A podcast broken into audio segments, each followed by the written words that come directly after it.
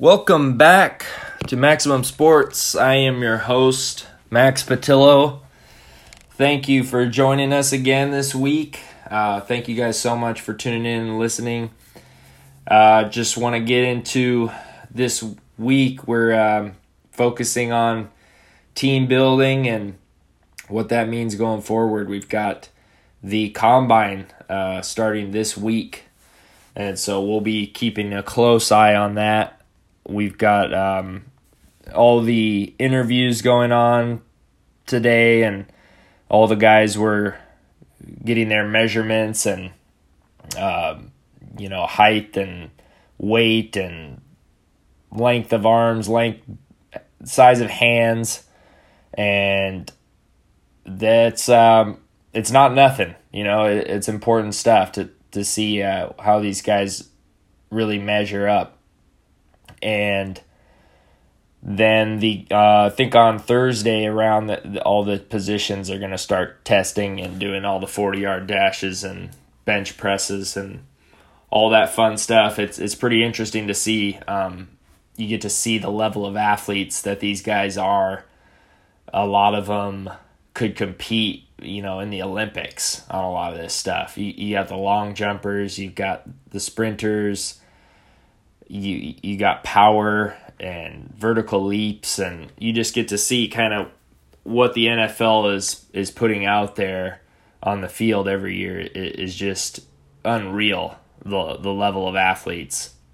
That's really uh, one of the things that draws me to watch the NFL is uh, just appreciating um, how good of athletes these guys are and they're just out there colliding on the gridiron and I think that's what we all love to see. And uh, man, it's pretty fun, and it's pretty fun when you know a lot of people think that you know the combine stuff. Oh, who cares? You know the draft. You know whatever.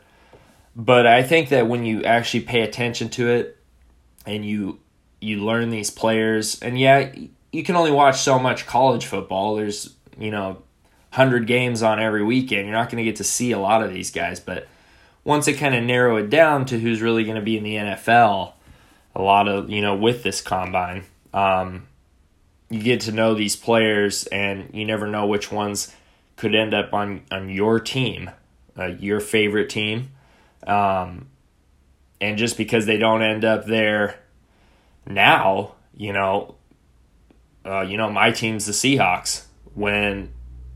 Jadeveon Clowney was picked number one, you know, five years ago um, we all knew who he was, and I never knew he would be a Seahawk, but sure enough, he was last year. So you you knew who he was, and and it's fun just to see these guys' journey, whether it's successful or not. It's it's really interesting, and so you, you get to know these guys, and the more you know them, the more fun it is when you, you see them out on the field, even if they're playing for teams you don't really care about. You never know when they could be switched over to your team. So we'll talk about the combine. We'll talk about uh, kind of the future of the NFL a little bit, and but first I want to talk about some of the the CBA um, collective bargaining agreements are going on. Uh, new contract for the Players Association and between the Players Association and NFL ownership, they are um, in negotiations for a new collective bargaining agreement. And there's been some news come out of, of kind of what the owners want. And the owners, I mean, true to their nature, these guys are big money guys and they just want more money. And you can't blame them for that. I mean, the NFL is a cash cow. It's it's amazing. The it's it's just growing and growing. But there's a line that they they're getting close to crossing. Uh, you, you don't want to be too greedy, and I don't I don't blame anyone for you know wanting more money, but it has to be within reason because one of the things they're proposing is more games, and uh, this is this to me would be a grave mistake uh, to make the season longer. They're talking about 17 regular season games and two more playoff spots, one in each conference, extra wild card teams, which would add another uh, playoff game. And so, this league in the NFL, no matter how much they've changed the rules, no matter what they've done, there is an injury uh, crisis, basically. And when these guys are getting hurt every year, I mean, you know, the Seahawks, everyone was excited about them, and then they lose three running backs in one week, basically. And that was the, you know, one of the focus focal points of their team and and all those injuries happen. They lose three offensive linemen on top of that. It to me it's just a, it's getting a little greedy. It's it's outreaching yourself a little bit to add an, another game. If it were me, I would cut it down to let's let's do 14 or 15 games. Because one thing these guys don't realize, well, they do, but they, they want the money more. But the best thing about the NFL that it has over all the rest of the sports is the urgency of a 16 game season is unbelievable. Every game is just so important. And this happens, th- this can be affected in several different ways. The NBA, um, you know, has 82 games. No one really, as far as I know, I mean, the NBA ratings are down like 20% this year they're they're cascading constantly every year. NBA ratings, very few people watch it now during the regular season. Um, the baseball, same thing, 162 games, and they they even call it dog days, dog days of summer. These guys are just going in, and they're just punching the clock, and they're going through the motions, and wins and losses actually you know, it's whatever. And you just will never see that in the NFL. These guys have to die out there every week to get a win if you want to make the playoffs. And you can feel it when you watch it. You you can feel it the week leading up to your team's game. Uh, the urgency behind it, even week one, it's every week we're talking. Oh, this is a must-win game. This is a must-win game, and it, it's just that's what makes every week so fun. And, and even for the teams that find themselves out of it in some way a lot of times they can climb back or they could ruin it for someone else. And it just makes every game paramount. And, and, and the ratings show that. Everyone wants to watch. And another thing about the nba is when the nfl's talking about adding a couple more playoff teams it dilutes the playoff bracket that much more.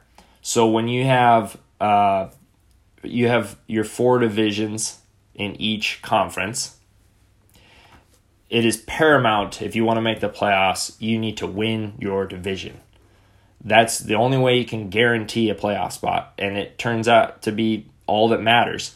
You can't count on a wild card spot when there's only two available wild card spots. And if you add another wild card spot and you have three wild card teams, it's going to make the priority of winning your division uh, that much less. It wouldn't be a huge. Uh, people would still be fighting for their division, but it just is that much. Okay, we can take a game off, or we can rest guys more and more, or we can because we're going to make the playoffs. We have that extra spot now. And so the NBA, half the league uh, makes the playoffs uh, every year. It's um, 16 out of their, more than half. It's like there are 30 teams. Uh, 16 make the playoffs, eight, eight in each conference. And I don't know if our my listeners, maybe you guys don't know this, but the NBA, they actually have divisions. but no one ever talks about them because no one cares. It doesn't matter for playoff seeding in the NBA.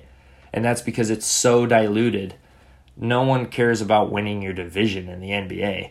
It's just which seed are you going to get? And I mean, the word even mediocre teams make the playoffs in the NBA. It's kind of a joke. And that makes the regular season that much less important. Who cares? Like uh, the eighth seed, like the Clippers can rest all their players all season if they want, still make the playoffs, and then go on a run in the playoffs. Doesn't matter. The, the NBA starts in their playoffs, maybe even in the conference finals is when you maybe want to start watching it because it's the rest of it is just diluted and there's no urgency. Um, whereas in the NFL, you you play your divisional opponents. Um, that's going to be six games of, your 16 game schedule, and those games are just so paramount that you win those.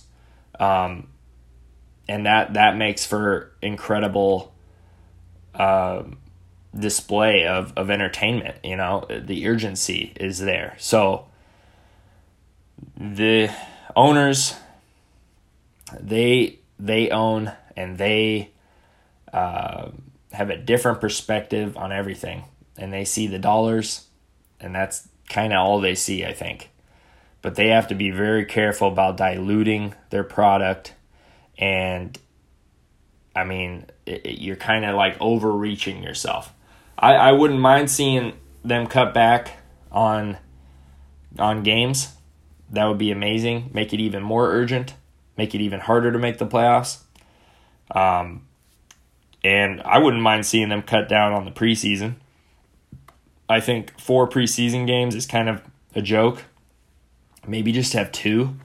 Um, and then have, these teams can scrimmage each other on the practice field. They do that a lot now.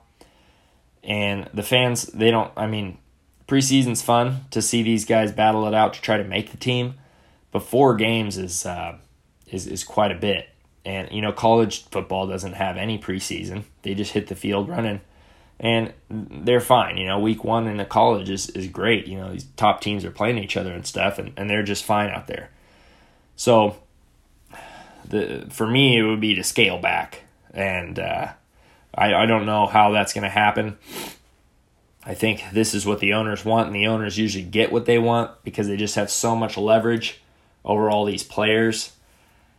In the NFL, you have a small percentage of, of, of the players making top dollar.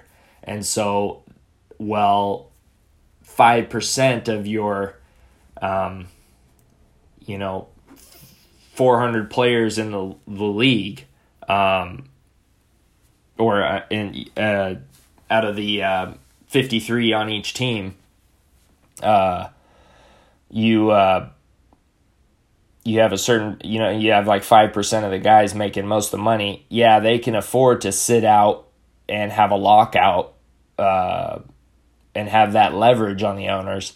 That's only five percent of your guys. The rest of the NFL isn't making enough money to actually be able to sit out long enough. Um, and so they don't have that leverage. And so that's the problem the Players Association runs into between um, and most of the guys who are on the Players Association board are big money guys, big, you know, Richard Sherman, he's one of the top guys in it. You know, he's made a hundred million dollars in the league. And he he might be much more willing to sit out, you know, for a lockout season to hold leverage over the owners, and that's really all the players have. But these guys on the fringe, you know, making the minimum salaries, which is you know eighty, you know ninety percent of the league, they they can't really afford to to miss a year or to uh, miss those paychecks. So that's that's the problem that the players really run into, and they might have to succumb to the owners um, wanting more games and wanting more playoff teams, just so they can maybe get their healthcare coverage or their some of the things these players are, are fighting for. And um, we'll we'll see how it all turns out. We'll definitely keep you guys updated. Um, I wanted to talk about a little bit of the future of the NFL. The um, the main thing we look at um, how this league is being shaped year to year is it, it's getting really interesting. We've had kind of a quarterback revolution where a lot of these young quarterbacks are coming in and succeeding right away, very fast.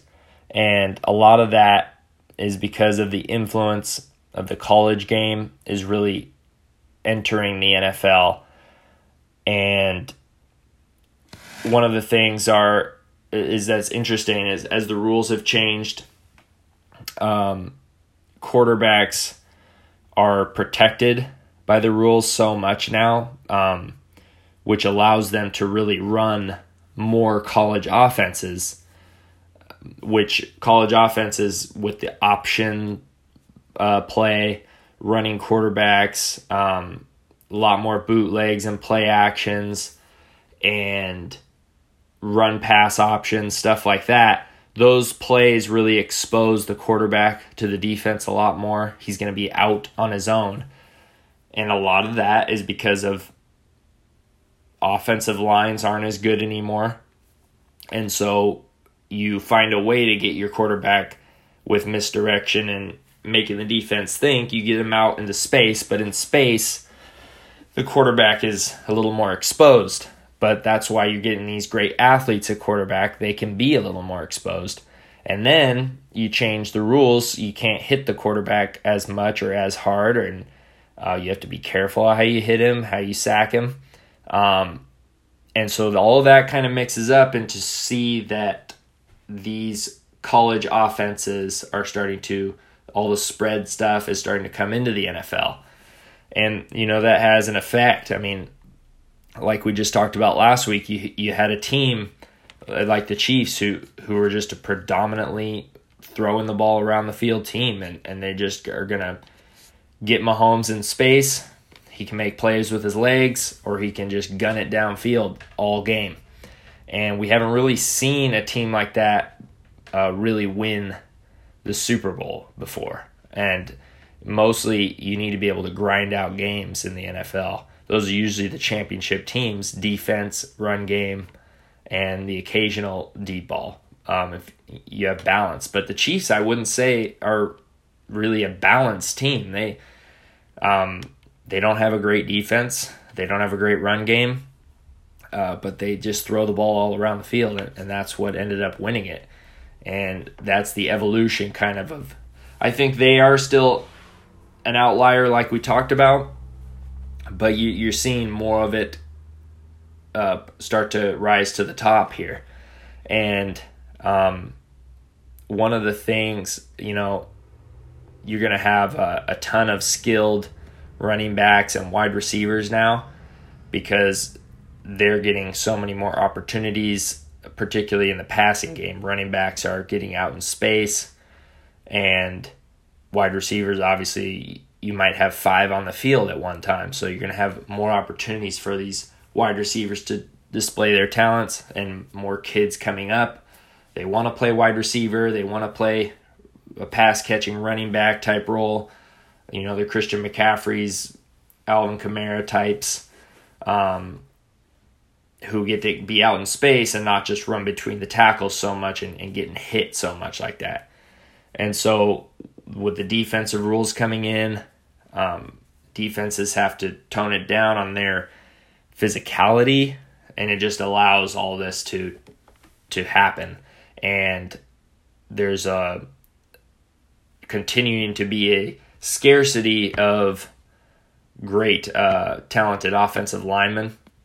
I think there's fewer and fewer of them. It seems like every year, and that's really that can really um, make the NFL more volatile um, one thing I was looking at was you know all these offensive lines.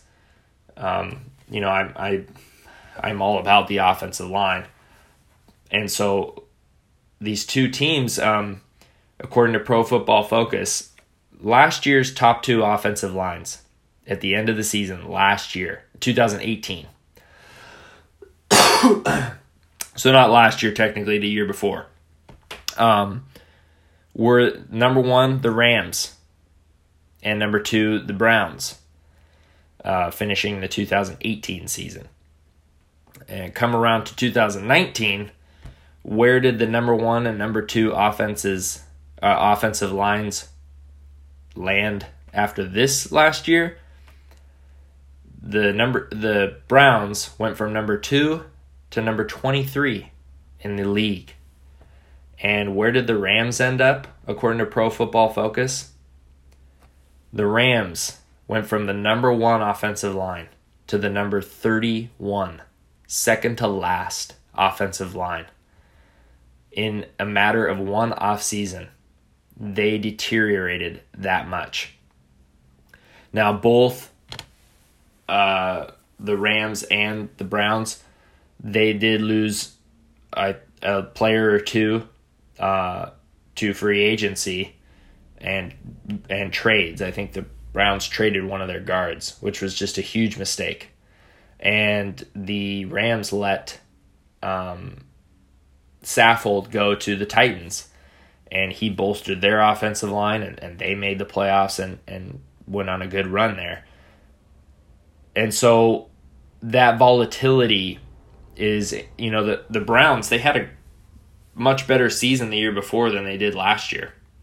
And a lot of that because they were a run team and they played and they blocked people and they had a good offensive line, number two in the league that year. And then they just have a huge drop off and it drops their whole team off. Um, and and so that when you can't block people, I mean, you're gonna have like you're gonna have a really hard time winning. And so with such a scarcity of offensive line talent, that's why we prioritize it so much in our philosophy is you just you got to overpay for these guys. You got to do whatever it takes to get the top guys on your team and let the chips fall where they may. I'll spend all my money on the offensive line now. That's that's how I'm, I'm pushing it all my chips to the to the middle of the field. Those five guys. I'll put all my money there. I'll take my chances elsewhere. But even that um, doesn't guarantee you to have a, a great offensive line. You could sign guys in free agency and, and they might end up being busts, you know? Um, there's tons of guys that underperform one one year to the next. And that's just the scarcity of of the offensive line play and, and that's because of the college offenses. They don't teach great blocking. There's only a few teams in college, it seems like, that really run pro style offense and that you know all the blocking assignments all the techniques they have to hold their blocks longer now with all the spread concepts and stuff all you know all those linemen aren't having to block as long uh, they're just you know shifting the pocket a little bit and their quarterback's going to escape and it just takes these guys longer to develop and that that can make the NFL like so much more volatile year to year. We don't know who's really going to be good. And the only like really consistent offensive line, you know, lately, I mean, the, the Eagles and the the Cowboys, uh, you know, the the Patriots dropped back a little bit, and you saw how that affected Tom Brady this year, and that's one of the things you just never know wh- who's going to roll out these offensive lines, and so, I mean, you could you could build your team so well. Um, one of the things I look at with the Seahawks, they were still they had so many great players. You know, after 2015, 2016, 2017, great players at every position except their offensive line was terrible, and it just ruined the whole makeup of the rest of the team. And that's why the priority has to be the, these linemen and getting them in free agency and using your money wisely on the rest of the players, the rest of the positions to be able to afford those guys. And because you have to focus on the positions that you, your chances of, of drafting a great offensive lineman are really low. They just are. Even if you pick them at the number one pick, you, you never know. Um, so you're better to get a proven guy in free agency if you can and hopefully you've got a great offensive line coach and your organization just needs to be focused on those five guys um, talking. Uh, speaking of college players, we're talk about the combine a little bit. These guys are having their interviews and everything. Um, one of the things, um, it, it's not obviously it's not the biggest deal, but Joe Burrow he he had a nine inch hands, which are pretty small for the quarterback position, and I told you last week you got to look at that hand size. It's important. You look at a lot of the top quarterbacks in the NFL, and uh, they've got huge hands to hold on to that ball. Um, I know Drew. I think Drew Brees has the biggest hands uh, of any quarterback in the league right now, which is pretty shocking. Um, I think he has like uh, almost 11 inch hands, um, and he's great. And uh, so, I mean, Russell Wilson, he's right there at the top. And it's funny because those guys are both like barely six feet tall, but they have the biggest hands. Um, it's just funny. But I mean, you just talk about that grip on that football, not fumbling. I mean, Joe Burrow, he's got smaller hands. I, I know he says he didn't fumble a lot at LSU. LSU, I mean, they basically had a, a force field around him uh, in, in college. They had like the best offensive line in the nation, and he was untouched all year long. And the pass rushes, I mean, they, they weren't coming close in that competition. But Joe, you're going to have to go to the Bengals if you go number one. And I'll tell you what, you're going to be under pressure on every play.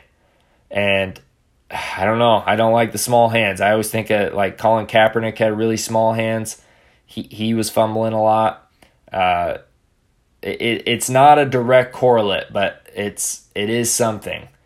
And the velocity on on the spin of your spiral, it can change things. So that it's like something to keep keep an eye on. It, it's hand side. it's a big deal. Um, and and the rest of the guys, you know, the, these quarterbacks I really like coming out. Uh, Tua is looks like he might be medically cleared coming up, which would be huge for him because I think he would be the number one pick. Um, and his hands measured out really big, which is funny because he's a smaller guy too. Um, and then Justin Herbert from Oregon, I like him. I like his athleticism. I like his size. And people are kind of uh, not talking about Jordan Love from Utah State. Uh, I think he has the potential to be a dark horse quarterback. He he's got mobility. I mean, he's got a big arm, kind of like it could be a Mahomes type thing. And especially if you're a dark horse and you fall deeper into the draft, you probably end up going to a better team and you have better players around you, and then the avalanche starts to roll, and you end up having guys like Lamar Jackson and Russell Wilson and guys that they can start off their careers the right way and win games and build their confidence because they have good players around them because they kind of fell in the draft. Whereas guys who are picked really early on, they're going to go to bad teams and they're going to be exposed and their offensive lines are terrible and they're under pressure all the time and their confidence goes the other way and they can't get over it a lot of times. And that's what tends to happen with a lot of these top picks. And that's why I was kind of impressed with Kyler Murray. Uh, last year was the number one pick, and I, I thought he would struggle a lot more because their offensive line was bad but he had such mobility and they had such a scheme around him that he he actually did okay, even though they only won like five games. But um, I see, I, I feel like he did a lot better. You know, Mayfield had a pretty good rookie season um, when he was picked number one, but they had turned out to have the second best offensive line that year. But then this last year, he really struggled under pressure a lot more, threw a lot more picks, and you kind of saw how he he uh, took a dive this year. Um, so we'll we'll uh, next week we'll dive into more of we're gonna have the whole combine this weekend. Kind of look at some of some more of those players and, and get a better idea for where these teams in the draft are are looking to uh, to draft some of these guys that stand out uh, from these measurables. And wanted to talk about the next three teams on our draft board. Um, we're looking at the Cardinals, um, or the Panthers, and the Cardinals and the Browns are the next picks. And for the Panthers, they got rid of Ron Rivera. To me, it looks like they're um, they need to completely rebuild the Panthers. I, I feel like they only have Christian McCaffrey, pretty much, is all they have on their team. Everyone else can go. I mean, they've let, I mean, Luke Kuechly retired. He probably saw the writing on the wall. They're probably going to rebuild. Great, they they let go of Greg Olsen, um, Thomas Davis the year before. Their their whole defense is looking fluid. Uh, I don't know, you know, they're older and they're they're getting rid of guys. I would just, if I were them, I would just push the reset button on the Panthers. Um, I'm seeing this news right now that the Panthers are planning on keeping Cam Newton as a starter next year, which I think would be a, a big mistake. Um, I think that you could trade him and get a lot of value for him. And even if it's just a second round pick, I mean, that's another player you could add. And you unload all that money that Cam has, which is, as far as quarterbacks go, is it's only like 18, 19 million or something. But still, that's like you could sign a great offensive lineman for that money if you trade Cam Newton. Um, you you got to push the reset button. You can't be scared of this stuff. You got to get fresh.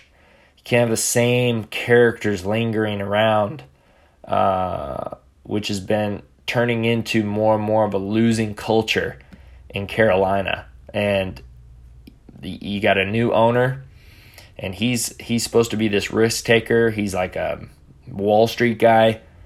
Man, just push the reset button. You got rid of Ron Rivera, who's one of the top coaches in the league you know, draft your quarterback or, or trade down. I would just build it from scratch. So that's what we would do at Maximum Sports for the Panthers. Um, next up will be the Cardinals. And with the Cardinals, I, was surprised. I, I thought they looked pretty good, especially they came into Seattle at the end of the year last year and and just they just punched the Seahawks in the mouth and, and played great. And uh, I was impressed with that. I think that they have some potential. I still like them. Um, you know, Larry Fitzgerald, he, he just how can you not respect the guy? I mean, he he's just a solid pro, and he's still playing. He's still he, he's going through another rebuild there, and they just had so many down years.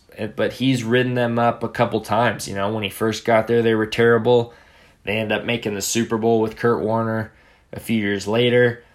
Then they fall back down, and then they climb back up with Bruce Arians and Carson Palmer. And then now they're rebuilding again, and he's still going to stick around and and try to make another run at it. And I just, man, that that's amazing. And and it's not for a high cost. I would take Larry Fitzgerald over a ton of these wide receivers, but he's not asking for too much money, which is just amazing. And um, I think that's great. I think I like Kyler Murray. I like what he provides athletically. He's small. He has got to keep protecting himself, but he has that Russell Wilson quality, like a baseball player, to be able to protect himself and slide really well and, and get out of harm's way.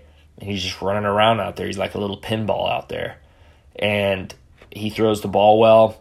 And Cliff Kingsbury, I don't know they could be one of those outlier teams like the Chiefs who just spread it around and throw. David Johnson, their running back, I think they got uh, David Johnson's dropped off a ton. I think they got to get rid of him. He's a huge cap hit. Um, and he he was like their backup running back ended up being last year. They got Kenyon Drake and he played way better, and he was their starter.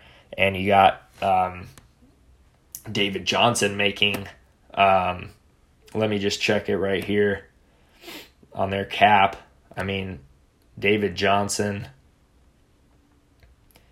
is making uh he's their second highest paid player and he ended up being their backup running back and he, his uh, cap hit is going to be 14 million um, this coming season. Uh, Chandler Jones, uh, yeah. So with David Johnson, uh, you got to get rid of him, even if you're having to cut him. You could try to trade him, but probably other teams don't want that contract either. Just unload him, get get that 14 million back because you need it for your offensive line. Um, they need to be keep building their O line.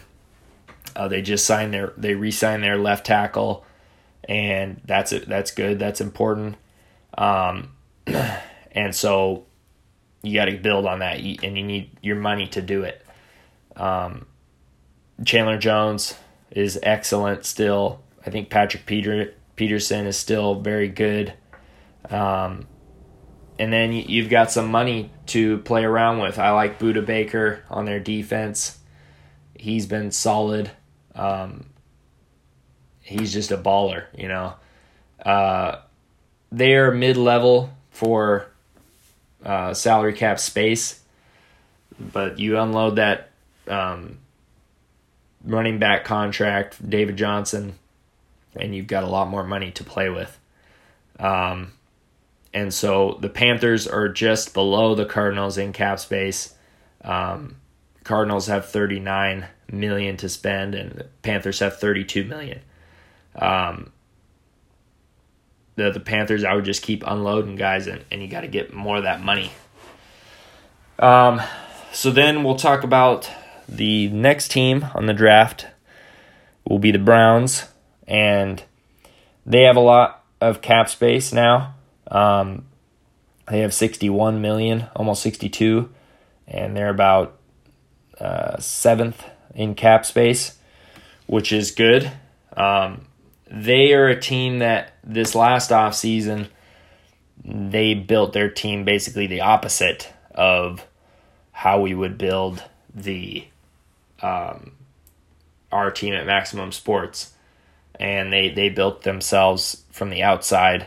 Um, they have the two two of the highest paid wide receivers, Jarvis Landry and Odell Beckham, and they traded guys to get Odell Beckham, and they uh, they got rid of offensive linemen, and they just catapulted uh, down. Um, I don't know if catapulted is the right word. Catapulting is when you get better, I think, but they they fell down in the uh, in how good they were because they um, they gave away those players and, and that that talent in those key spots. And uh, Baker Mayfield suffered because of that. I think he lost a lot of confidence. It, it's just so funny. They were a team that has these big names um, on defense and offense, but these guys are not great players anymore. You know, Sheldon Richardson is a big name, and man, he's been overrated for a while, and uh, he he didn't play up to his standards. And Olivier Vernon, another guy who's a big name, and he he wasn't great. He's hurt a lot of the time. Um, Myles Garrett, y'all know what happened to him. He lost his mind, um, and he got suspended. And man, they reinstated him uh, so you gotta keep a close eye on him. Um, I will say it with Myles Garrett. I mean, if you know he he's your first round pick, he was the number one pick a few years back. He's costing you nine million dollars, um, and he's a great pass rusher. But man, if a guy made a decision like that on a field, and I mean he he got suspended for the rest of the season, I, I would almost be willing to trade him, and you could get a massive haul for him. I, I just don't know if you can have guys like that with that kind of character walking around your team. I mean, I don't know him well enough. I'm sure the Browns do, hopefully. But man, the guy makes decisions like that, swing his helmet at another guy. Uh, I might go a different direction. And uh, you could probably get a first round pick for, for him and unload that money. Um, and so you got to you got to be aggressive. You, you just can't be scared to make these moves. and you need to think more about having a revol. I, I always think of the revolving door. Let's just keep recycling these players. And I know they don't want to hear that, but if you're good enough, there's no question marks about you, we'll keep you. You know, we'll, we'll keep the Aaron Donalds. I would pay Aaron Donald. I would pay the JJ Watts. I would pay the, you know, in his prime. I would, if you're great, I'll keep you. These offensive linemen, if you're great, I will keep you.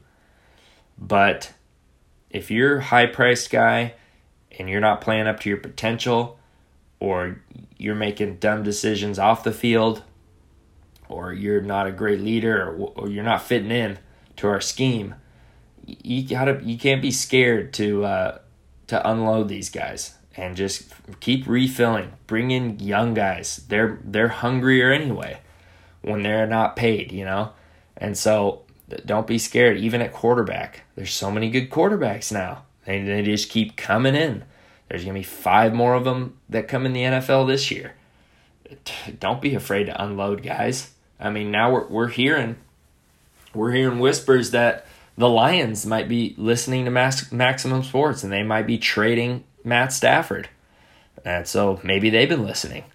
And so, uh, you know, don't be scared. Just keep, I mean, keep cycling these guys through. I mean, you're gonna you're gonna find guys no matter what. So, um, prioritize the right positions and go from there. And you'd just be amazed at the games you can win by doing that. I mean, the Patriots, they've been doing this for 20 years now. They've had a revolving door at everywhere except quarterback. And they even they haven't even had they probably have one Hall of Famer in that whole time span. And that's Gronk. And the rest of them, you don't need to hit on great, great players, big name players. Um, the Patriots have been to the Super Bowl 10 out of the last 20 years. And how many guys can you name off their great defenses that they've had, off their great offenses that they've had? Do you guys remember Wes Welker? Do you remember Deion Branch?